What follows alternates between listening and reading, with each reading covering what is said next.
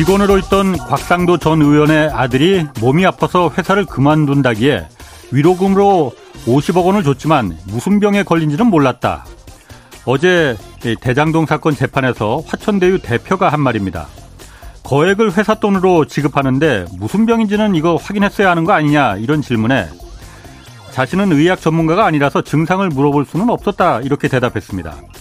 곽상도 전 의원의 아들도 재판에서 6년간 어, 근무한 퇴직금으로 원래는 5억 원을 받기로 했는데 50억 원이나 줘서 좀 놀랐지만은 회사가 초과 수익이 많이 나서 그래서 많이 준 것으로 알고 있다 이렇게 답했습니다. 또 50억 원을 받은 사실을 아버지에겐 말하지 않았다고 답했습니다.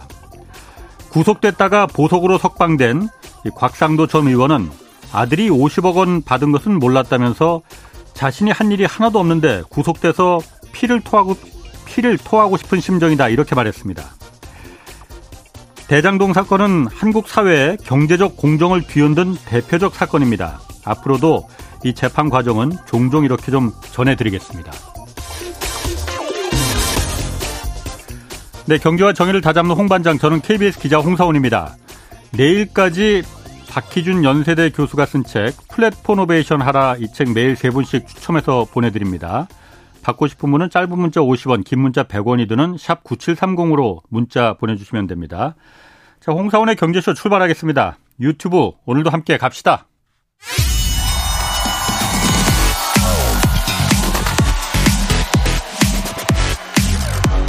대한민국 경제 오디션 내가 경제스타 K 여러분 경제가 어려워서 힘드시죠? 그래서 준비했습니다. 대한민국 경제 오디션 내가 경제스타 K 힘든 경제 상황을 이겨낸 감동 스토리 우리 가정의 특별한 경제 교육법 슬기로운 투자 아이디어 경제와 관련된 이야기라면 모두 모두 환영합니다. 총 상금 6천만 원을 준비했습니다. 자세한 내용은 홍사원의 경제쇼 홈페이지를 참고하세요. 이 프로그램은 당신의 투자의 길을 춤추게 하는 새로운 투자 플랫폼 탱고픽에서 함께합니다. 네, 내가 경제스타 K 이 사연 12월 9일까지 지금 받고 있습니다. 대상이 2천만 원, 최우 수상 500만 원, 또 매달 월장원으로 50만 원씩 상금 주어집니다. 사연은 홍사원의 경제쇼 홈페이지에 올려주시면 됩니다. 자, 경제쇼 오늘 어, 지금 정부가 추진 중인 금융부문 민생 안정 프로그램을 두고 이거 비탄감이다, 도덕적 해이를 부른다 해서 논란 참 많습니다. 그래서 오늘 이 내용 좀 두 분 모시고 분석해 보겠습니다. 먼저 참여연대 정책자문위원장 김남근 변호사 그리고 키움증권 서영수 이사 두 분 모셨습니다. 두 분 안녕하세요. 네, 안녕하세요. 두 분이 이렇게 마주한 건 처음이죠. 네, 예. 오늘 주제가 아, 만만치 않습니다. 아, 지난번에 서영수 이사께서 이 주제 갖다가 좀 그, 뭐, 말하신 거에 비해서 좀 오해하시는 분들도 많이 있었고, 뭐 그런 부분 많이 있습니다. 아. 자, 그, 7월에 이제 발표했어요, 정부가. 금융위가 금융부문 민생 안정 프로그램. 여기 그런데 뭐 사실 이게 여러 가지가 포함되어 있잖아요. 지난번에 말했, 그, 막 논란이 됐던 거는 청년 특례 채무 조정이라고 해서 뭐 영끌, 뭐 비투 한 거 이제 이자 탕감해 주겠다고 해서 논란이 많이 됐었던 거고 그거 말고도 소상공인 자영업자 어 하는 탕감해 주는 그 새 출발 기금 있지 않습니까? 이거부터 먼저 좀 다뤄볼게요. 예, 먼저 새 출발 기금이 뭔지 간단히 이거 서영수 이사께서 먼저 좀 예. 해주시죠. 우선은 시작하기에 앞서서 예. 우리 코로나 때 이제 어떤 상황이었는지를 좀 이해할 필요가 있는데요. 예. 어, 정부가 이 코로나 확산을 막기 위해서 이 어, 코로나 확산을 막기 위해서 예. 어, 정부가 영업을 제한을 했잖아요. 예, 예. 어, 아. 따라서 어쩔 수 없이 그 피해가 자영업자에 가게 되었고요. 예. 이건 한국만 그런 게 아니라 전 세계가 마찬가지 동일하게 진행되었습니다. 예. 근데 이제 중요한 거는 미국 등 선진국은 뭐냐면 돈을 예. 대출을 해준단 말이에요. 또는 예. 직접 돈을 지원한다든지 이렇게 했는데 일정 조건이 부여되면은 대출을 안 갚아도 되는 거예요. 뭐 대표적인 PPP 대출인데 네. 이런 식의 이런 식의 어떤 자금 지원을 해줬습니다. 예. 그러니까 음. 영업을 못한 데에 대한 손실 보상을 예. 사실상 정부가 직접 지원을 한 거죠. 예. 근데 한국은 어떻게 했냐면은 예. 어, 사실 어, 약간 우회적인 방법인데 예. 은행이 대출을 해줍니다. 예. 예. 은행이 자영업자의 대출을 신청하면 다 대출을 해주는 거고요. 대신 이 돈을 어, 정부 또는 정부 투자 기관이 보증을 해주는 거예요. 음, 예, 그랬죠. 예, 예, 간접적으로 보증하는 형태이다라고 보시면 됩니다. 음. 여기서 어떤 문제냐면은 예. 일반적인 케이스는 이거를 이제 어, 이제 기본적으로 대출의 기본이 갚을 능력이 있는 것을 심사해서 능력만큼 대출을 해줘야 되는데 예. 그때는 위기다 보니까 능력과 상관없이 대출을 마구 해준 거죠. 예. 어쩔 수 없다. 이게 네. 정부의 사실상 재정적 지원으로 이해하는 음. 사람들 사실 되게 많았던 겁니다. 음, 예. 그렇죠. 출발 자체가 일반적인 대출과 음. 다르다는 거예요. 음. 그래서 사실은 이거는 지금 제일 먼저 문제가 되는 거는 갚을 능력이 없는 사람들이 상당 부분 대출을 받았기 때문에 예. 이제 만기가 돌아오니까 어쩔 수 없이 이제 연체의 문제가 생기게 되는 거죠. 예. 그래서 새 출발 기금 30조 원을 조성해서 그거를 일단 어, 탕감을 해준다. 소, 소, 상공인 코로나하고 이제 그 자영업자들은 일방적인 피해를 어쨌든 사회가 또 안긴 거잖아요. 그렇죠. 예. 그렇기 때문에 그 부분에 대해서는 어 30조 원을 동원 기금을 조성해서 이제 탕감 빚 탕감을 해준다는 건데 원금을 그 부분이 일단 그런데 은행에서 지금 불만이 많습니다. 왜 그런 건가요? 그러니까 일단 이 배드뱅크라고 보통 얘기를 하는데요. 예. 그러니까 역대 정부마다 이런 배드뱅크는 다 한 번씩 했습니다. 예. 그러니까 은행들이 갖고 있는 이제 잘 회수가 되지 않는 부실 채권들을 정부가 다 사 모아가지고 하나로 모은 다음에 예. 그걸 가지고 이제 그 채무자하고 채무 조정을 이제 하겠다는 거거든요. 예. 노무현 정부 때 한마음 금융이라고 그랬고 예. 이명박 정부 때 신용회복기금이라고 그랬고 예. 박근혜 정부 때 국민행복기금이라고 이제 그렇게 얘기를 했습니다. 예. 그래서 여기서도 이제 윤석열 정부도 자기 정치적 브랜드에 또 뭘 하나 만들어야 되잖아요. 이게 정치적으로 국민들을 상대로 채무를 탕감해 주는 거니까 이게 정치적으로 좀 이렇게 음. 어떻게 보면 좀 폼이 나는 그런 정책 중에 하나란 말이에요. 예. 그래서 역대 정부가 이제 다 만드는데 아. 윤석열 정부도 이제 자영업자 쪽에 특화된 새 출발 기금이라는 배드뱅크를 만든 거죠. 예. 근데 문제는 이제 그 전에 했던 배드뱅크들은 다 원금 탕감률 50% 이렇게 상한을 정했어요. 네. 그러니까 은행들 입장에서 왜 전 정부에서 했던 것보다 원금 탕감이 더 높냐, 60에서 네. 90%나 되냐 예. 이런 이제 불만을 먼저 지금 얘기를 하고 있는 거고요. 예. 근데 윤석열 정부 입장에서는 이미 이제 신용 회복 위원회라는 기존에 있었던 그 배드뱅크의 흔적이 남아서 거기 채무 조정을 해주고 있거든요. 그 프로그램에 의하면 최대 70%까지 원금 감면을 하게 돼 있고 평균적으로 한 44에서 한 61% 정도 지금 원금 감면이 되고 있어요. 기존의 신용회복위원회 네, 지금 하고 있는 지금 하고 있는 거죠. 진흥원에서 운영하고 네. 있는 신용위원회에서도 그렇게 해주고 있단 말이에요. 네. 그러면은 그거보다 원금 탕감이 낮으면 그냥 신용회복위원회를 가면 되지. 그렇지. 여기 윤석열 정부가 만든 그 이 새 출발 네. 기금이나 여기 배드뱅크로 오지 않을 거 아니에요. 그러니까 예. 그거보다는 조금 이제 채무자한테 유리한 걸 하겠다라는 이제 그런 측면들도 아. 있었던 거죠. 근데 어쨌든 그게 역대 정부에서 했던 것보다 높다. 아. 이제 그러면서 불만이 있는 측면이 있고요. 네. 또 하나는 이제 이 매각 채권을 반드시 이제 새 출발 기금한테만 매각을 하게 해요. 제3자인 무슨 대부업체나 이런 데 매각을 못 하게 한단 말이에요. 그럼 이제 경쟁에서 팔 수 있으면 시세보다 비싸게 팔 수도 있는데 예. 새 출발 기금한테만 팔라 그러면 틀림없이 이제 시세보다 낮게 팔라 그럴 거 아니냐. 그 부실 채권을. 예, 부실 채권도 어. 이제 어쨌든 어느 정도 회수가 가능성이 있는 게 예. 있을 수 있으니까 그래도 가, 가치가 있는 건데 음. 한35% 정도 이상 한다고 그래요. 그 채권 가격에. 예. 예. 근데 그거보다는 훨씬 이제 싸게 어. 헐값에 새 출발 기금을 살려고 하는 거 아니냐. 예. 이런 이제 불만들을 얘기를 하는 아, 거죠. 은행 입장에서는 예, 은행 입장에서. 근데 이제 구조를 좀 마이크 좀 가까이 대시고. 예. 근데 이제 그 구조를 좀 이해할 필요가 있는 게요. 예. 일반적으로 이 대출은 은행 대출이 아니라 사실상 정부 대출이거든요. 정부가 보증을 해줬죠. 예, 그렇기 때문에 저 은행 입장에서는 네. 사실상 네. 이 대출을 제공할 때 예. 리스크를 생각하지 않아요. 음. 어, 다시 말하면 어, 어떤 그 채무 관리를 제대로 하지 않는다는 거예요. 예. 이렇게 어떤 그런 기금을 마련해서 정부가 개입해서 정리해주지 않는다라면 연체가 되든 말든 관리를 그냥 그대로 안 하고 그냥 끌고 갈 가능성이 높거든요. 예. 그렇게 되면은 가장 큰 문제가 뭐냐면 갚을 능력이 있는 사람들이 네. 갚, 음, 일정 부분 범위를 넘어서 갚을 능력이 있다는 개념은 대출의 원금을 전부 갚은 것도 있지만 일부분 갚을 능력이 있는 것도 있는 있다고 네, 볼수 있거든요. 네. 이런 사람들을 반란해서 대출을 갚을 수 있도록 해줘야 되는데 네.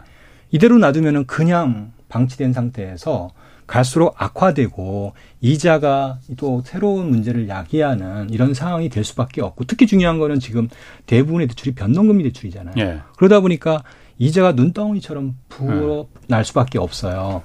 예. 그래서 어쩔 수 없는 부분이 있다 이건 보셔야 돼요. 아니 어쩔 수 없는 부분이 있는 게 아니고 네. 대출을 갚을 능력이 있는 사람은 일부분이라도 갚게 해야 된다라는 건데 이 상태에서 누가 갚겠습니까? 저라도 안 갚을 갚을 능력이 있어도 안 갚을 것 같은데요. 근데 기본적인 시스템은 예. 이게 갚을 능력이 있냐 없냐. 그래서 예. 탕감의 비율을 어떻게 결정하냐면 아. 탕감의 비율을 내가 90% 어, 탕감 받고 싶다. 예. 그렇게 해서 받는 게 아니라요. 음. 예. 하긴 그렇지 그렇게 예. 허술하게는 안 하겠죠. 예, 기본적으로 아. 예. 내가 갖고 있는 자산과 부채, 소득을 모두 측정을 해서 예. 그래서 이제 갚을 능력을 음. 평가해서 탕감 비율을 결정짓는 거거든요. 그렇군요. 예. 이게 그 새 출발 기금은 사실 소상공인하고 자영업자 코로나 때문에 우리 사회가 어쨌든 일방적으로 피해를 갖다가 당신들이 좀 봐야 돼. 방역 사회를 위해서 방역을 위해서라고 했으니까는 당연히 그분들은 도와줘야 됩니다. 그, 그 부채에 대해서 우리가 도와줘야 되는 건데 그 부분을 뭐라고 하는 건 아닌데 아까 말씀하신 대로 신용회복위원회라는 게 기존에 작동하고 있었잖아요. 그러니까 그런 부분에 금융위원회에서도 이게 뭐 비탄감이다 뭐 이런 논란이 있으니까 그거하고 똑같은 거다 지금 그 수준이다라고 말했는데 그거는 아니네요 그러면은. 그러니까 이제 지금 신용회복위원회에서도 채무 탕감의 상한을 70%로 정하고 있으니까. 예. 근데 여기 이제 90%라고 그러는데 90%는 대부분 이제 기초생활수급자라든가 뭐 음. 장애인이라든가 네네. 뭐 70세 이상의 노인인가 이런 거니까 이제 약간 선정적으로 좀 발표한 측면이 있는데 아. 그90% 해당되는 사람 거의 없고. 예. 그럼 거의 비슷한 거 아니에요 신용회복위원회하고. 아. 그러니까 별 차이 없는데 이렇게 얘기를 아. 하는 거죠. 그럼 또 거꾸로 얘기하면 별 차이 없는데 뭘 또 새로운 걸 만드냐 그냥 신용회복위원회에서 하면 되지. 이런 시끄럽게 왜 시끄럽게 했느냐. 그러니까 항상 이게 정치적 정치적인 이유가 있다는 거죠. 아. 이제 우리 정부가 또 새로 만든 예. 배드뱅크에서 해야 이게 좀 어떤 정치적 성과가 나잖아요. 그러다 보니까 역대 예. 정부마다 이제 하나씩 다 배드뱅크를 이제 만들었고. 예. 제가 잠깐 디테일을 설명을 좀 드려야 될 것 같은데 아. 그게 이게 정상적인 우리가 이제 어, 일반적으로 은행 거래하는 고객이 예. 다시 말하면 갚을 능력 있는 사람이 이렇게 들어온 게 아니에요. 이번 코로나 때는 예. 그야말로 어, 자영업 하시는 분들, 아. 금융 은행 거래를 할수 음. 없는 사람들이 예. 대부분이 들어왔어요. 예. 그러니까 예. 이 아마 계산하게 되면은 아. 마 대부분의 사람들이 90% 이렇게 나올 수밖에 없는 사람들이 상당 부분 있는 거예요. 아 실제로? 네, 실제. 아. 이게 과거와는 예를 들어서 예전에 국민행복기금이라든지 예. 어, 이런 그런 형태와는 음. 좀 성격이 좀 다를 수밖에 없어요. 네. 예, 이 부분은 이해를 좀 아. 하셔야 돼요. 그러니까 아. 다시 말하면은 이 신용회복위원회는 예. 기본적으로 어, 은행 중심으로 이루어져 있거든요. 은행과 그렇죠. 은행 중심으로 아. 이루어졌고요. 그 손실들은 기본적으로 은행이 떠안게 되어 있어요. 음. 근데 이게 어, 이번에는 뭐냐면 아까 말씀드렸듯이 정부 투자기관이 보증을 해줌으로써 사실상 손실은 정부가 떠안는 구조이다 음. 보니까 음. 예. 이게 신용회복위원회에서 하게 되면 또 뭐를 해줘야 문제 생길 수 있어요. 뭐를 해저대의 문제가 생긴다. 도덕적 예. 회의가 도덕적 회의, 아. 예, 회의가 생길 수밖에 없어요. 주체가 아. 다르거든요. 아. 신용회복위원회는 예. 그 은행이 어, 미국 같은 경우라든 대부분 선진국은 은행이 사적 채무 조정을 은행 스스로 하거든요. 음. 근데 우리는 그런 시스템을 은행들이 잘 안 갖고 있어요. 그래서 예. 그거를 음. 모은 게 신용회복위원회라는 곳이에요. 그렇군요. 네. 알겠습니다. 그러니까 그래서 이제 30조 원이라 아까 말한 대로 신용회복위원회하고 좀 차이가 있는 게 신용회복위원회는 기본적으로 은행과 그렇죠. 민간 개, 대출자들의 네. 관계인데 그렇죠. 이거는 정부가 보증을 섰기 때문에 그래서 30조 원이란 기금을 그래서 정부도 출연하겠다 이거군요. 뭐 30조 원을 출연해서 네. 그 부실 채권을 매입을 하는 거죠. 매입을 한다. 네. 아, 나머지는 은행이 그럼 좀 당신들도 좀 잘못이 있으니 대출을 줬으니 이것도 좀 일부분은 좀 부담해라 이거 이건 거군요 쉽게 말하면 아마 대략 한 음. 이제 10% 정도를 손실 떠안지 않을까 은행들이. 예. 아, 그렇군요. 자 그런데 아까도 말했지만 어쨌든 이 코로나로 자영업자 소상공인들 어, 도와주는 거는 탕감해 주는 거는 저도 찬성입니다. 그런데 어쨌든 이게 그 비탕감이다 뭐 이 그 논란이 처음에 촉발 처음에 폭발했던 게 여기가 아니고 청년 특례 채무조정 제도잖아요. 그러니까 청년들에 한해서 영끌 비투 이 이자를 감면해 주겠다라고 하니까 그게 이제 국민적 많은 국민들이 좀 이해를 못했던 거거든요. 저도 솔직히 이해를 잘 못하겠습니다. 그렇죠. 이거는 좀 어떻게 봐야 됩니까? 이것도 코로나 소상공인하고 마찬가지로 이참에 이것도 해줘야 되는 건지 영끌에서 코인 사서 손해 본 거 이런 것도 손해 탕감해 줘야 되는 건지 채무 조정에 대해서는 이제 그 철학적 관점이 이제 아주 잘 대립되는 것 같아요. 예. 매번 이런 이제 가계부채 위기가 있을 때마다 이제 이런 논쟁을 제가 방송에서 많이 했는데 예. 논쟁이 치열한데 이제 두 관점이 있는 것 같습니다. 한쪽은 이제 도덕적 해이죠. 네. 이런 거를 너무 쉽게 해주게 되게 되면은 이제 그런 사회적 비난을 받으면서도 또 뭐 영끌해서 빚내 가지고 집 사고 또 무슨 뭐 코인 예. 투자하고 이런 사람까지를 해주면 이게 도덕적 해이가 심해지는 거 아니냐라는 예. 도덕적 해이론이 나오게 되고 그다음에 이제 이걸 가장 활성화하는 나라는 가장 보수적으로 경제를 운영한다는 미국인데 1년에 네. 한 160만 건 정도의 파산회생 사건들을 처리하거든요. 네. 거기에 관점은 뭐냐면 경제 효용론이에요. 결국 이 사람들을 계속 빚 갚는 것으로 붙잡아 두면은 음. 아무래도 빚 내가 벌어서 다 빚 갚는 데 쓰게 되면 경제 활동을 적극적으로 하지 않을 거 아니에요. 그죠? 그러니까 네. 결국은 대부분 이제 소극적인 활동을 하게 예. 되거나 아예 경제 활동을 포기하는 사람들도 네. 나오게 되고 더 나가서는 이제 이 사람들이 가만히 있는 게 아니라 또 범죄도 저지르게 되거든요. 그리고 네. 좀 있으면 뭐 집단 가족 단위 뭐 집단 자살한다 이런 얘기가 벌써 예. 많이 들려오잖아요. 그죠? 예. 그러면 그런 그걸 방어하기 위한 예. 사회적 병리 현상을 방어하기 위한 그런 비용들, 뭐 복지 재정 이런 것도 음. 많이 들어간다 이거예요. 그래서 음. 그렇게 하는 것보다는 빨리 이 사람들을 신속하게 정상적인 경제 활동, 적극적인 경제 활동을 하도록 복귀시키는 것들이 경제 전체적으로 음. 더 효용이다. 그런 철학적 음. 관점을 갖기 때문에 이제 미국에서는 음. 그런 1년에도 160만 네. 건이나 파산 회생을 네. 적극적으로 하는 거거든요.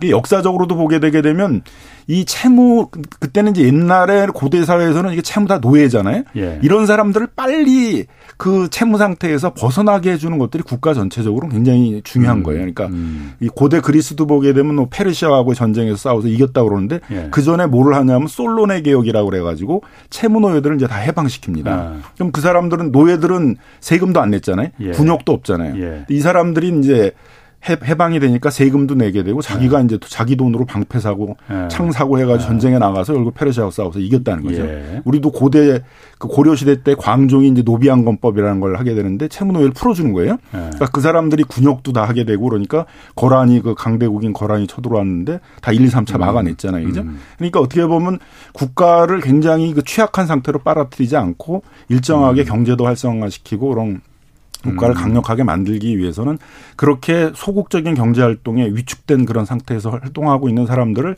적극적인 어떤 경제 활동이나 국가 활동에 음. 참여시키도록 하는 그런 음. 정책이 훨씬 국가 전체적으로 효용이 있다는 거죠. 그래서 그런 아. 관점에서 하는 거예요. 그러니까 이걸 도덕적 해이라는 그 관점만 보면 안 된다는 거죠. 그래요? 근데 문제는 뭐냐면 네. 배드뱅크의 문제점은 뭐냐면 이게 네. 획일적이라는 거예요. 그래서 항상 도덕적 해이 논쟁이 나오게 돼요. 같은 가상화폐에 비투를 한 사람들 중에서도 그 정도도 또 다를 거 아니에요? 경위도 좀 다를 수 있고 뭐 천만 원 예를 들어서 그 가상화폐 투자한 사람과 네. 1억을 투자한 사람은 다를 수 있잖아요. 그죠? 그러니까 가상화폐에 투자한 사람은 무조건 파산회생 해주면 안 돼.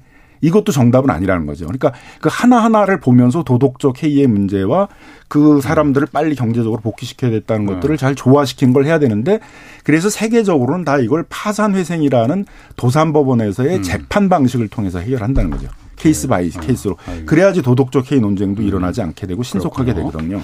근데 우리는 너무 이걸 배드뱅크 어. 스타일로 문제를 해결하려고 하니까 항상 이런 논쟁들을 많이 불러일으킨다는 거죠. 어. 서 이사님은 어떻습니까? 어. 저도 할 말이 좀 있을 것 같아요. 예. 우선은 우리나라의 시스템을 좀 이해, 금융 시스템을 이해할 필요가 있습니다. 예. 어, 우리나라의 금융 시스템은 기본적으로 어, 대출의 용도를 묻지 않습니다. 음, 그러니까, 대출의 용도 어디다 예, 쓸 건지. 예, 그러니까 뭐 물론 묻긴 하지만 예. 이게 어, 예를 들어서 뭐 어, 원래는 주택 구입 목적으로 했다가 예. 그거를 투기 목적으로 이용을 한던 아니면 뭐, 뭐, 갬블을 하던, 예. 예 가상자산을 투자하던, 묻지 않아요. 아. 묻지 않는다는 얘기는 책임을 물을 수 없다는 거예요. 구분이 안 된다 이거죠. 예. 가상자산에 집 샀는지, 가상 코인에 투자했는지, 주식에 투자했는지. 예. 거꾸로 그 얘기는 뭐냐면, 딱 비투만 대상으로 꼭 집어가지고, 예. 그 상환 유예라든지 원리금 탕감을 할 수도 없어요. 음. 따라서 음. 사실은 논란 음. 자체가 생길 수가 없는 이유.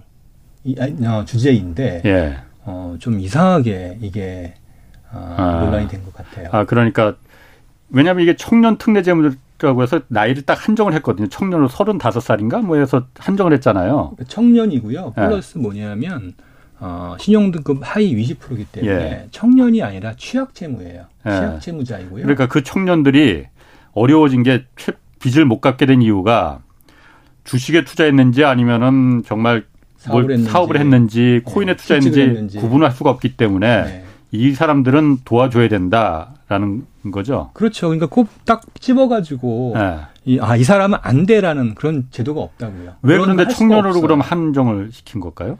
다만 뭐 이건 일반적으로 많이 네. 하는 부분들이고 아까 네. 말씀드렸듯이 취약 채무자는 그동안 계속 해왔던 부분들이니까 예.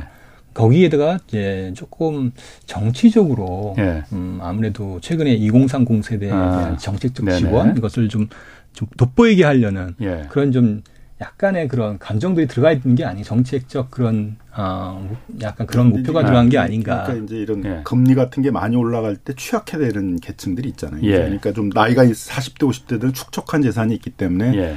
뭐 일단 음. 빚도 음. 많이 안 냈을 가능성이 많고 음. 그다음에 빚이 있더라도 어느 정도는 이제 그걸 커버할 수 있는 게 있는데 청년 같은 경우는 이제 금리가 많이 올라가게 되면 이제 그걸 스스로 감당하기가 어려운 계층들이 많이 생기는 거죠. 그러니까 예. 그런 거에 맞춰서 하는 어떤 프로그램이 필요할 수 있다고 생각이 드는데 음. 여기서 또 나오는 게 이제 이런 문제가 생기잖아요. 이제 도덕적 해이의 문제가 나오니까 이건 또 가벼운 문제는 아니란 말이에요. 금융 시스템 음. 운영하려면 예. 좀 그런 걸 한 번 은 심사를 해야 될 거 아닙니까? 예. 근데 그거를 아. 금융기관의 협약에 의해서 운영되는 무슨 신용회복위원회나 예. 이렇게 정부가 어떤 배드뱅크를 만들어서 하는 이런 프로그램에 하에서는 잘 그런 것들을 걸러내기가 어렵다는 거죠.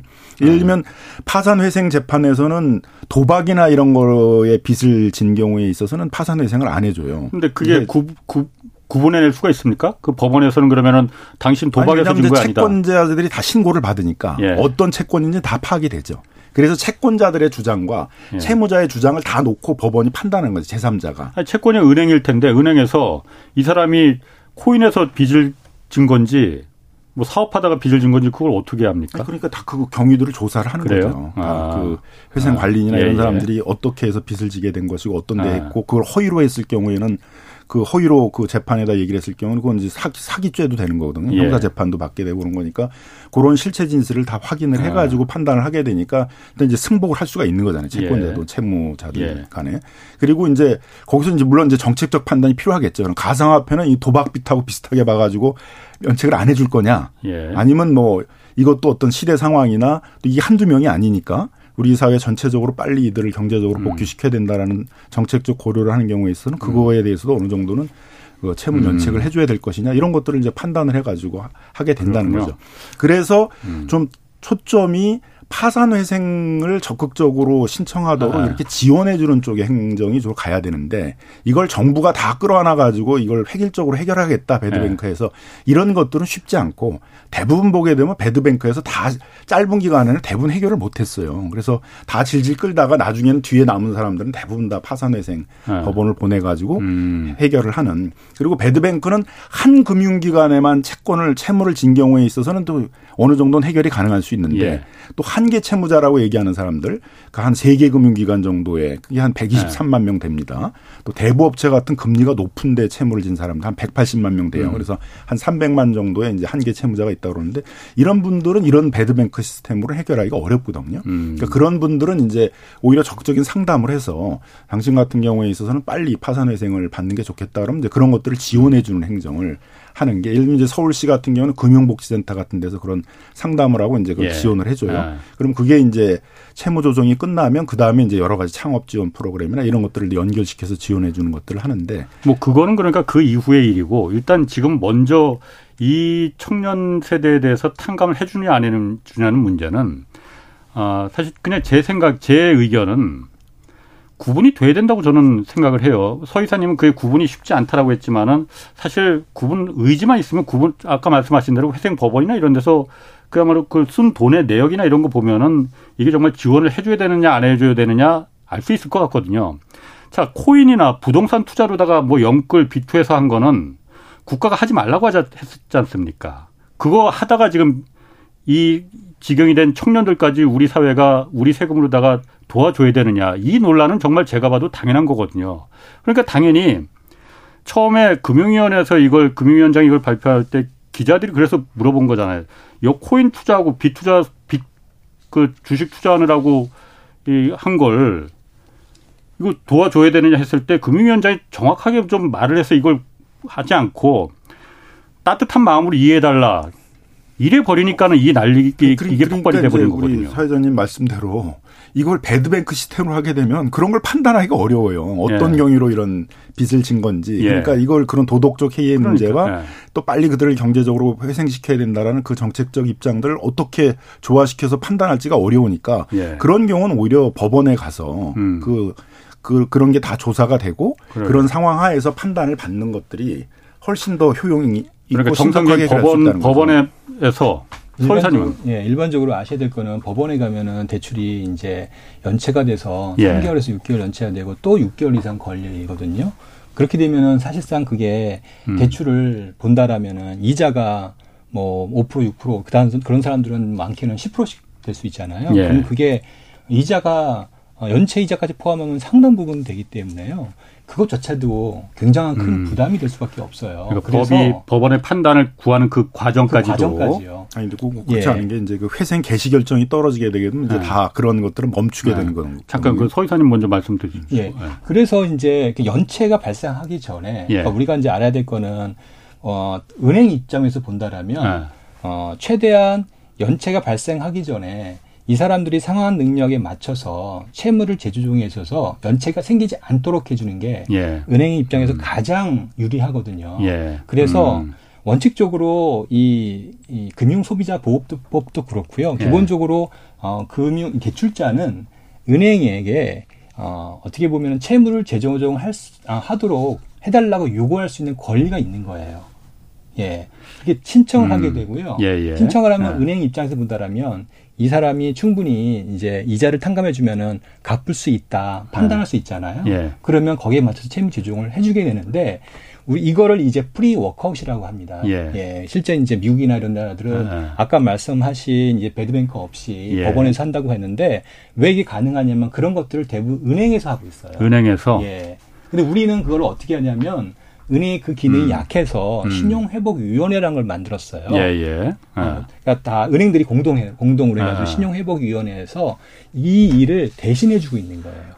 그 신용회복위원회에서는 말한 대로 그렇죠. 구분을 못 하잖아요. 법원에서 구분할 수 있는데 막 뒤섞여서 우리가 코인 투자 부동산 투자한 사람들끼리 그럼까지도 그러면 망했다고 도와줘야 되느냐. 국가가 하지 말라고 했는데 그렇게 하지 말라고 했는데 라는 기본적으로 이제 그게 우선은 이제 어, 음. 아셔야 될 거는 예. 그렇게 그렇게 되지 않고요. 첫 예. 번째 예. 알아야 될 거는 신용회복위원회가 만들어지잖아요. 예. 여기서 발생하는 이제 이자 감면이나 예. 원금 탕감은 예. 그거는 은행이 그래서 어, 손실을 대신 떠안는 거예요. 은행이. 예. 그래서 예. 가능하면 이렇게 따지게 되면은 예. 기간이 길어지게 되고 은행 입장에서는 손실이 더 커지게 되는 거거든요. 예. 그래서 이거를 일일이 따지기보다는 우선 이렇게 해서 채무 조정을 해줌으로써 어, 대출이 정상화될 네. 수 있도록 하는 게 그게 은행, 더 이기득이다. 예, 은행이 장기적으로 봤을 때는 거예요. 알겠습니다. 예. 그러니까, 그러니까 요게 어. 이제 제가 보기엔 짧게. 역할 분담을 좀 잘하는 어. 게 필요할 것 같아요. 이제 이자만 좀 뭐 유예해 준다거나 상환 기간을 좀 늘려주면 해결될 수 있는 그런 정도의 좀 경미한 채무 조정이 필요한 데들은 예. 신용회복위원회나 이제 그런 데를 통해서 하고. 예. 근데 이미 여러 금융기관에 채무를 지고 원금 탕감이 안 되면 이게 그 채무 조정이 안 되는 그런 부분들은 신용회복위원회나 이런 데가 이렇게 붙잡고 있는 것보다는 빨리 법원으로 보내서 네. 그, 그런 재판들을 통해 가지고 빨리 파산회생하고 면책을 받도록 하는 네. 그런 게 제가 보기에는 좀 역할 분담이 필요한 것 같습니다. 그럼 김 변호사님이 제가 그 신문에 뭐 기고한 것도 이런 것도 제가 좀 봤는데 이 도덕적 해이 새 출발 기금이 도덕적 해이 문제보다도 이 금융기관들에 휘둘리는 게 더 문제다 이 말씀하신 지금 그런 의미입니까? 그렇죠. 이제 왜냐하면은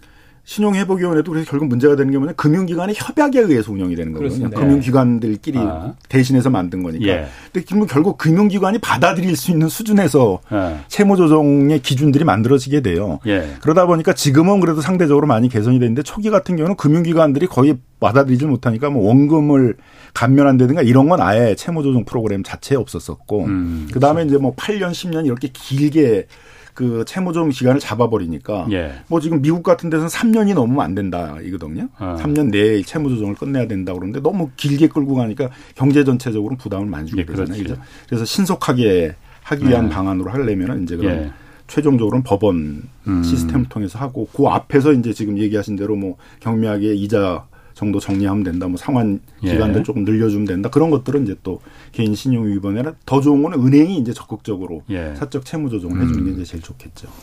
말씀하신 것처럼 음. 가장 합리적인 거는 결국에는 법원에서 만약에 손실률을 뭐 90% 한다. 그러면 그 손실을 정부가 대신 그 90%를 떠안는 거라고 생각하시는데 그게 아니라요. 결국엔 다 그게 은행이 떠안는 거예요. 음. 어, 그러니까 다만 예. 그 절차상 예. 이게 은행 신용회복위원회에서 예. 이루어지게 되면 예. 아무래도 좀 더 기간이 단축될 수 있고요. 예. 어, 더 빨리 진행되다 보니까 손실을 줄일 수 있는 거고 예. 이게 이제 조정이 합의가 안 되면 그게 이제 아까 말씀하신 것처럼 법원으로 넘어가게 되는 거거든요. 그렇게 하게 되면 당연히 기간도 길어지고 손실도 커지게 되는 거죠. 그러니까 은행 입장에서는 이게 좀 구분을 해야 될 게 지금 새 출발 기금 같은 경우에는 정부가 보증을 섰기 때문에 은행이 다 떠안는 건 아니잖아요. 그건 좀 다른 거예요. 완전히 그러니까 다른 거고요. 그거 말고 다른 그 예, 일반적인 채무 그건 당연히 은행이 책임져야지. 그렇죠. 예. 예. 그런 구조예요. 예. 예. 그러니까 법원이 들어온다고 해서 정부가 예. 대신 책임지고 이런 게 아니라는 거예요. 기본적인 스킴은 여기서 발생하는 채무 감면은 사실상 거의 대부분 예. 은행이 다 책임지는 거예요. 그런데 그거를 네. 지금 금융위원회 국가가 네. 국가하고 상관없는 거죠. 예. 그러니까 금융위원회가 그렇게 하자 지금 제도를 내놓는 거잖아요. 은행들은 따르라 이거잖아요. 그렇죠. 예. 어. 그러니까 은행 입장에서 어. 아까 말씀드렸던 이런 취약 채무에 대해서는 예. 조금 더 적극적으로 예. 채무 조정을 음. 하자라고 예, 일종의 이제 권고 이런 아, 컨셉인 거죠. 알겠습니다. 자, 그러면 또 하나가 제가 봤을 때 금융위원회가 이걸 120, 지난달에 125조 플러스 알파라고 해서 민생 금융 부분 민생 안정 대책이라고 발표를 했잖아요. 그러면서 정책이라는 게 사실 타이밍이 굉장히 중요하지 않습니까? 같은 정책이라 하더라도 이걸 이렇게 먼저 자 그 빚진 빚 맞은 분들 걱정하지 마세요. 정부가 이런 거 다 마련하고 있으니까 걱정하지 마세요. 선제적으로 이렇게 내놓은 게 맞는 거냐? 그럼 너도 나도 어, 빚 안 갚아 갚지 말아야지 이 생각이 먼저 들, 저 같은 그런 생각이 들것 같거든요. 이 정책의 타이밍 어떻습니까 이 부분은? 아니 그러니까 정책은 선제적인 게 좋은 거죠. 아. 뭐 이미 다 뭐 빚을 못 갚을 상태가 되고 경제적인 활동 의욕을 다 잃어버리고 그러면 그런 사람들 다시 끌어올리는 건 어렵거든요. 예. 다 망한 사람들을 재기시킨 건 어려워요. 예. 중소벤처후에 재기지원과라는 데가 있는데 제가 항상 말씀드리는 게 다 망한 사람들은 재기 재기하려고 그러지도 않는다. 예. 그냥 의욕을 상실해 버리지. 그러니까 예. 다 망하기 전에 그래도 여력이 있을 때 파산 회생이든 채무 조정이든 이런 게 다 필요한 거거든요. 그러니까 예. 선제적인 건 필요한 거죠. 음. 근데 항상 생기는 문제는 이런 거잖아요. 그죠? 그 경계선에 있는 사람의 입장에서 그렇지. 그래도 어떻게 하든지 갚으려고 그랬는데 어, 보니까는 오히려 연체를 하게 되면 면책을 해줄 수도 있네? 아 그러면 도덕적 해이에 빠질 가능성도 있죠. 예. 그러니까 그런 거를 심사하는 과정이 필요하다 이거예요. 예. 근데 수십만을 이걸 처리를 하는 것들을 어떤 일정한 프로그램에 의해서 획일적 예. 기준을 만들어서 하게 되게 되면 항상 이런 문제가 생긴다는 거죠. 이런 도덕적 해이. 음, 음. 실제는 갚을 수 있는 사람들이었는데 지금 스스로 연체를 해가지고 이 여기 프로그램에 들어와서 이거를 하려는 거 아니냐 이런 문제가 생기니까 그러니까 다 그거에 대한 심사가 필요하고 판단이 필요한 거니까 예. 그래서 이제 세계적으로 음. 이, 이런 채무 조정들을 도산법원에서 하는 이유들은 음. 그런 이유가 있다는 거죠. 그렇군요. 자, 서 이사님 지금 이 가계 부채 네. 우리나라가 좀 민간 가계 부채가 워낙 높다는 건 하도 많이 말해서 그게 위험하다는 건 다들 알고 있을 거예요. 예. 근데 지금 말한 대로 소상공인 자영업자들이 코로나 때문에 생계 자금을 대출한 것도 있을 테고 뭐 코인 하느라고 이제 뭐 물론 끌어쓴 빚내는 것도 있을 테고 가계 대출 중에서 어, 부동산 관련 대출 비중이 저는 클 것 같다고 생각하거든요. 어, 뭐, 어느 정도나 큽니까, 이거? 아까 말씀드렸듯이 이게, 어, 꼬리표를 우리나라 같은 경우는 달지 않고, 네. 더군다나 갭 투자자가 활성화돼 예. 있기 때문에, 예. 사실 정확한 규모를 파악한다는 게 불가능하죠. 다만 네. 어, 대략 최소한 70%에서 80% 이상은 부동산 관련 대출이다라고 볼 수 있고요. 7, 80%? 예. 어, 그렇게 많습니까?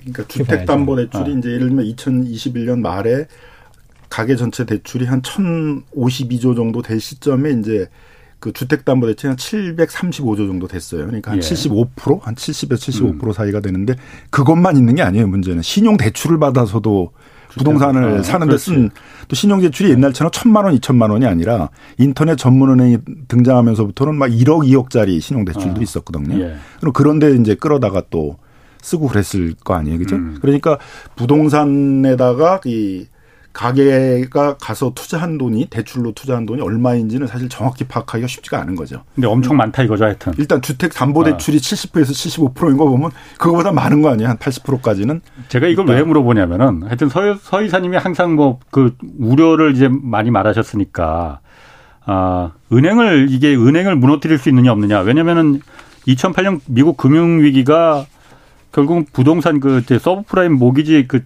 주택 담보 대출 그 채권이 부실돼서 그게 결국은 리만 브로더스라는 세계 3대 투자은행을 무너뜨린 거잖아요. 그렇죠. 어? 우리나라도 그럼 지금 부동산 아까 지금 뭐 배드뱅크니 뭐니 탄감 이런 얘기까지 나오는 정도인데 이게 그럼 은행을 무너뜨릴 가능성이 있느냐 없느냐? 제가 그거 궁금해서 이거 물어보는 거거든요. 결국에는 아까 말씀하셨던 이런 네. 채무제조정이라든 것, 특히 이제 우리가 앞에서는 이제 채무 원금 탕감에 대해서 많이 논란이 되고 있는데 예. 아, 속에는 사실상 지금 금리가 급등하잖아요. 예. 근데 우리나라의 대출의 80% 이상이 예. 변동금리 대출이거든요. 그렇죠. 예. 더군다나 문제가 뭐냐면 지금 채무 탕감 이슈가 우리가 이제 성실 채무자들은 많이 이 부분에서 이제 많이 부정적이다라고 보시는데 예. 어, 문제는 뭐냐면 우리나라 대출에서 80% 이상이 원금을 안 갚는 이자만 내는 대출이라는 거예요. 그렇죠. 예. 뭐 이런 그렇습니다. 예, 이 대출은 성실 채무자들이라고 볼 수 없어요. 이 대출자는. 아, 예. 그래요? 원금을 갚아야 되는 이제 잘 갚았는데 원금을 갚아야죠. 음. 예. 여기에서 이자가 올라가는 부분에서는 예. 이걸 감당할 수 없는 상황이거든요. 예. 그게 누적돼서 만약에 연체로 빠지게 되면은 이거는 더 이상 완전히 이제 어 뭐 은행의 지원이나 정부의 지원 없이는 정상적인 채무자가 될 수 없는 예. 그런 쪽으로 갈 수밖에 없는 거거든요. 예. 그런 이유로 아마 정부가 이제 아, 이런 제도를 좀 먼저 선제적으로 한 게 아닌가. 네. 이게 제일 큰 제가 보기에는 중요한 이슈인 것 같아요. 그래서 그러니까 네. 금융위기로 갈 수 있느냐 없느냐 제가 그 물어본 게 그거거든요. 예, 그래서 지금 이걸 하지 않는다. 그러니까 예. 그 이걸 한 이유를 다시 이제 설명드리면 네. 기본적으로 우리나라의 부채의 구조 자체가 변동금리 대출이고 예. 이자만 내는 대출이잖아요. 예. 예. 그러다 보니까 금리가 올라가게 되면은 당연히 음. 예. 어, 경색이 빠질 수 예, 있다. 대출을 못 갚는 그런 문제가 아. 생길 수밖에 없는 거예요. 이게 문제의 출발이고요. 음. 아. 예, 그럼 두, 은행을 건드릴 거라 이거죠. 방법이 없습니다. 그렇게 아. 되면요. 두 번째 저희가 말씀드렸지만 네. 기본적으로 대출 구조 자체가 네. 어, 중복 채무의 성격이 상당히 강하다고요. 특히 그, 네. 음, 뭐 신용 대출 뭐 다 땡겨서 그렇죠. 어. 예, 특히 어떤 게 문제가 되냐면은 우리가 이제 갭 투자하신 분들이 있잖아요. 예. 그리고 이제 아, 임대보증금 형태로 해가지고 상가 투자하신 분 이런 분들이 좀 있는데 예. 이런 분들의 대출이 이게 은행과 비은행과 엮여서 같이 나타나는 사례가 상당히 많아요. 음, 예. 따라서 예. 비은행이 만약에 문제가 될 경우에 이게 은행 부실로 전이되는 상황이 나타날 수 있거든요. 아, 예. 예. 그런 이유로 단지 아 이게 뭐 단지 연체가 음. 생겨가지고 비은행이 이제 부실화된다 음. 이 정도로 끝날 것이다 이렇게 보기에는 지금의 음. 구조에서는 상당히 아, 위험한 아. 그래서 이제 하나 이제 더 할 거는 이제 항상 금융당국이 얘기하는 거는 우리나라의 주택담보대출은 대부분 중산층 중에서 상층 음. 부분이 했고 연체율이 1%가 안 된다. 담보 0.1%밖에 안 되고 근데 음. 미국 같은 데서는 뭐 3%도 되고 그러는데 우리는 안 그렇다. 그러니까 그 가계부채 위기는 없다. 이런 식으로 이제 예. 답변을 많이 한단 말이에요. 그렇죠. 그럼 그건 아무 문제가 없냐. 500만 원 예를 들어서 월 소득이 있는 사람이 예. 원리금 갚는데 한 300만 원 쓴다. 뭐 350만 원 쓴다. 그러면은 실제로 자기가 운영할 수 있는 가용소득이라는 것들은 뭐 150만 원 뭐 이런 거밖에 안 되잖아요. 그러면 예. 이미 가용소득을 기준으로 보게 되면 이게 빈곤층화 돼 버린 거란 말이에요. 예. 그럼 그런 상태가 짧은 게 아니라 뭐 10년, 20년을 가야 된다. 예. 그러면은 결국 가게들이 다 그 번 소득을 가지고 이 빚 갚는 데 다 돈을 쓰면서 예. 정상적인 가계 소비나 가계 운영을 못 한다. 그럼 그건 전체적으로 경제가 위축되는 거거든요. 내수 예. 경제가. 예. 그러니까 그것도 장기 불황으로 가게 만드는 원인이기 때문에 그것도 방치하면 되는 문제가 아니라는 거죠. 예. 금융기관이 문제가 없으면 연체가 없으면 문제가 없다가 아니라 가게들이 음. 다 빚에 묶여 가지고 정상적인 가계 소비를 못 하는 그런 상태가 장기화되는 것도 그런 경제 위기를 낳을 수 있는 음. 장기적인 불황을 낳을 수 있는 것이기 때문에 그거에 대한 대책도 필요하다는 것이죠. 은행들이 그러니까 돈줄이 계속 돈이 돌아야만이 그게 되는 건데 그렇지. 어디 한 군데서 은행이든 가게든 소비든 막혀버리면 그게 경색이 생겨버리는 거잖아요. 그럼 그렇죠. 그게 금융위기로 번져버리는 거라면서요. 그렇죠. 예. 지금 그런 돈줄이 도는 이 유동성이 그 도는 거는 어, 지금 문제 없습니까? 어, 참, 참 걱정을 좀 했었는데 예. 걱정했던 것보다 상황이 더 나빠지는 것 같아요. 어, 이번에 걱정했는데 그거보다 더 나빠졌다고요? 네. 아. 그래서 지금 가장 우리가 걱정했던 부분들은 예. 이제 어, 은행의 이 저원가성 예금이 빠져나가는 게 어, 가장 어, 저원가성 예금이라는 건 그러니까 일반적인 예금 국민들의 예금 요구불 예금 어. 어, 수십 출금식 예금 같은 아. 이런 우리가 이자 싼, 싼 0.1%거든요. 예, 예. 이런 예금이 은행 예금의 한 절반 정도 되어 있어요. 아, 은행들이 그걸 미천으로 해서 그렇죠. 하는 거죠. 그 그걸 미천으로 대출을 해주는 거고 그렇기 때문에 은행 대출이 싼 거거든요. 예. 근데 이 대출이 한번 빠져나가기 시작해서 이게 고원가로 이제 어, 이동한다. 적금 같은 거, 예. 이자 높은 거, 그렇죠. 이제 은행들이 이자 많이 줘야 되는. 그렇죠. 두 번째는 더 중요한 거는 금리 경쟁이 붙는 거예요. 예. 그러면은 금리 경쟁이 붙는다는 얘기는 돈이 이동한다는 거잖아요. 예. 돈이 이동한다는 건 뭘 말하는 거냐면 돈이 어 이 빈입빈 부익부의 현상이 나타나는 거예요. 그렇죠. 예. 그렇지. 그러니까 좋은 금융기관은 돈을 충분히 가질 수 있는데 그렇지 못한 금융기관은 돈이 부족한 상태에 빠질 수 있다는 거예요. 예. 돈이 부족하게 되면요. 대출을 하지 못하거나 대출을 음. 줄여야 되는 문제가 생기는 거죠. 지금 아까 부채의 리스크가 연체가 생길 가능성이 높아진다고 그랬잖아요. 예. 예. 금리가 빠르게 올라가면서.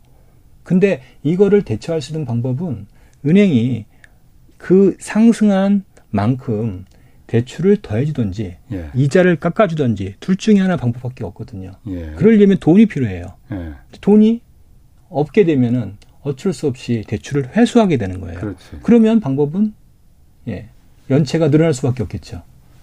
예. 그럼 연체가 돈을 회수 나 나부터 살아야 되니까 대출을 회수하면은 예. 정상적인 것과 그다음에 한계 채무자하고 아. 상관없이 더군다나 우리나라의 대출은 말씀드린 바와 같이 예. 아까 성실 채무자가 별로 없단 말이에요. 이자만 내는 사람들이 있었으니까. 예. 아. 대부분 이자만 내는 사람들이에요. 아. 그러면은 은행 입장에서 금융회사 입장에서는 대, 다 대출을 회수하려고 한다고요. 아. 원금도 이제 가, 예, 원금을 예, 달 갚아라라고 아. 요구할 수밖에 없겠죠. 예. 그러면 그거는 감당이 될 수 없는 거죠. 그래서 이제 이 거치 기간 동안 이자만 내게 하는 대출은 이제 미국에서는 다 약탈적 대출로 보거든요. 만기에 일시로 원금을 갚아야 되잖아요. 누가 약 누가 약탈을 한다는 거예요? 그 은행이 약탈 은행들이 예. 일반 그러니까 대출자들을 그렇죠. 이 사람이 자기 소득으로 갚을 거라고 생각하는 게 아니라 못 예. 갚으면은 이 사람이 갖고 있는 그런 예. 주택이나 차량이나 이런 것들을 회수하면 된다. 예. 그런 의도로 이제 대출을 해주는 걸 약탈적 대출이라고 그러는데 예. 그 전형적인 것 중에 하나가 이제 거치 기간 동안 이자만 받다가 예. 만기가 되면 일시에 원금을 다 갚으라고 하는 것들은 예. 근데 그 만기 일시에 돈을 다 갚으라고 못 갚을 거 아니에요, 그죠? 예. 그러니까 결국 누구한테 이걸 자꾸 떠넘기고 떠넘기고 해야 되는데 이런 대출은 이제 어느 시기에 경제가 안 좋아지거나 그러게 되면 떠넘기가 어려워진단 말이에요. 집값이 떨어지거나 정체대가 돼버리면 그러면 이제 그때부터는 은행들이 막 회수하려고 하게 되는데 예. 그게 1930년대 대공황이 있을 때 이제 대공황을 또 촉발시키는 데도 상당히 역할을 음. 했던 대출 구조여서 미국에서는 이걸 벌룬 모기지라고 그러더라고요. 풍선처럼 빵 터진다. 음, 그렇기 때문에 이제 아. 미국의 호파법이라고 그래 가지고 예. 이제 그런 금융 소비자를 보호하는 법 중에 하나인데 거기서는 이걸 금지하고 있어요. 일시 만기 상환형의 대출은 약탈적 대출로. 음. 그래서 우리도 이제 이걸 개선해야 된다는 얘기가 많이 있어서 또 박근혜 정부가 그건 좀 했어요. 또 그래서 안심 전환 대출이라고 그래 가지고 음. 이 이자만 갚는 거에 대해서 이제 원금과 이자를 나눠서 갚는. 그래서 미국에서는 예. 다 모기지라고 그러잖아요. 원금과 예. 이자를 다 같이 나눠 갚는. 원리금 분할 상환. 네, 그렇죠. 그렇게 이제 대출 구조를 바꿔서 이제 그런 시도를 했는데 다시 이제 또 이게 부동산 버블이 생기면서 예. 그 거치 기간 동안 이자만 갚는 네. 그런 식의 대출도 많이 늘어난 것 같습니다. 아, 그 부분이 그러면은 자 그러면은 그게 지금 사실 집값하고도 다 연결이 돼 있는 거잖아요. 다음 주 화요일에 이제 국토부에서 250만 호, 250만 채 그 주택 공급 그 발표하거든요. 이거는 어떤 효과를 좀 갖고 올까요? 그러면은 이게 이 금융이나 이런 부분에서 그 집값을 그 일단 우리는 지금 오늘 주제는 그 대출에 관한 부분이니까 대출 시장에 긍정적인 효과를 줄까 아니면 부정적인 효과를 줄까?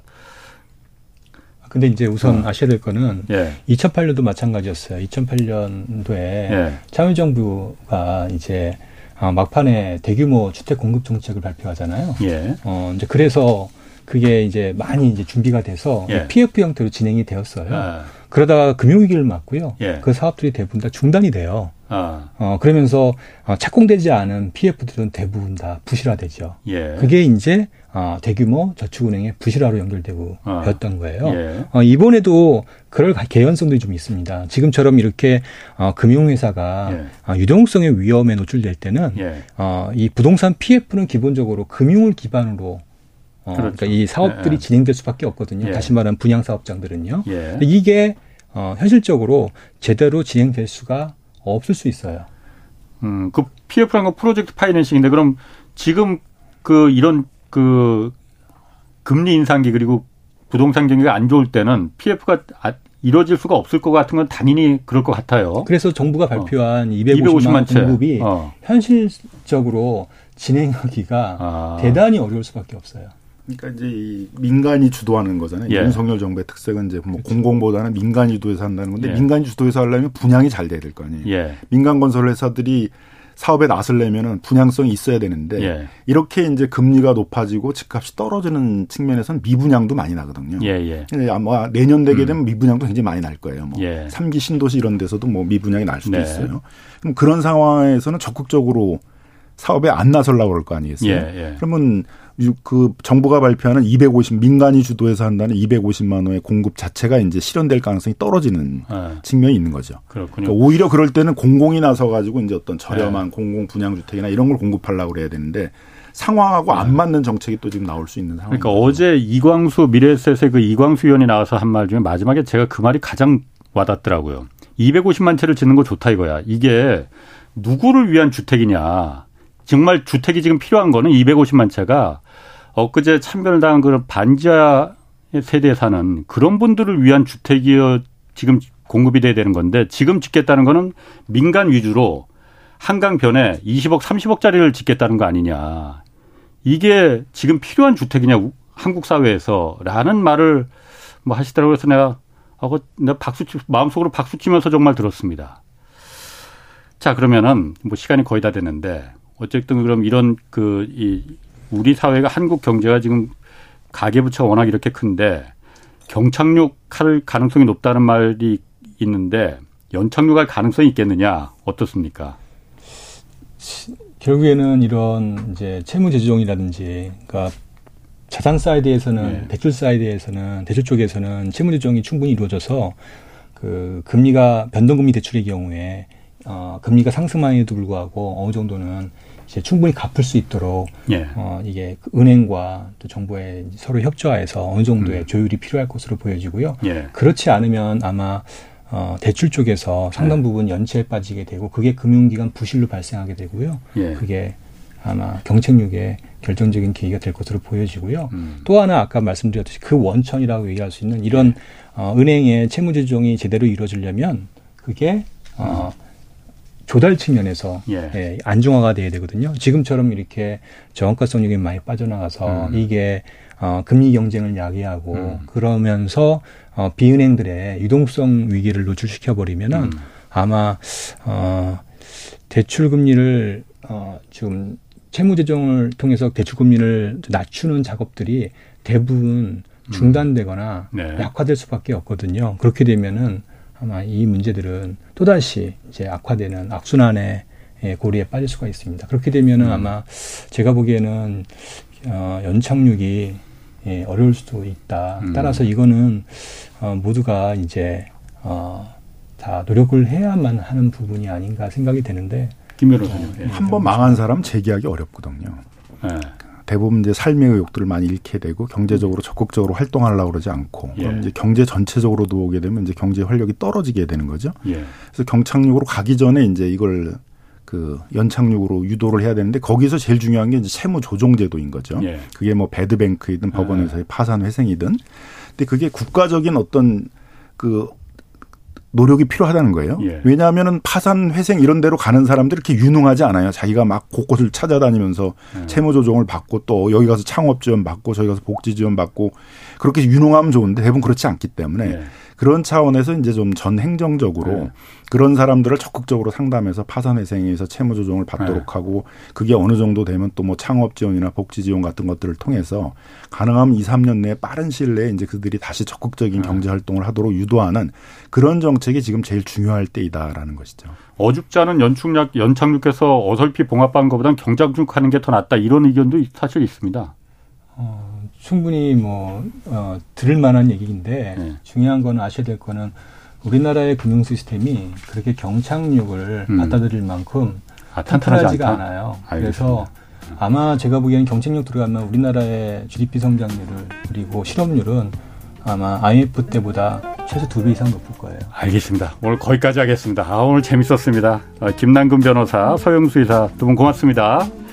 자, 내일은 한국과 베트남 속의 30년 성과와 과제 살펴보겠습니다. 홍사원의 경제쇼였습니다.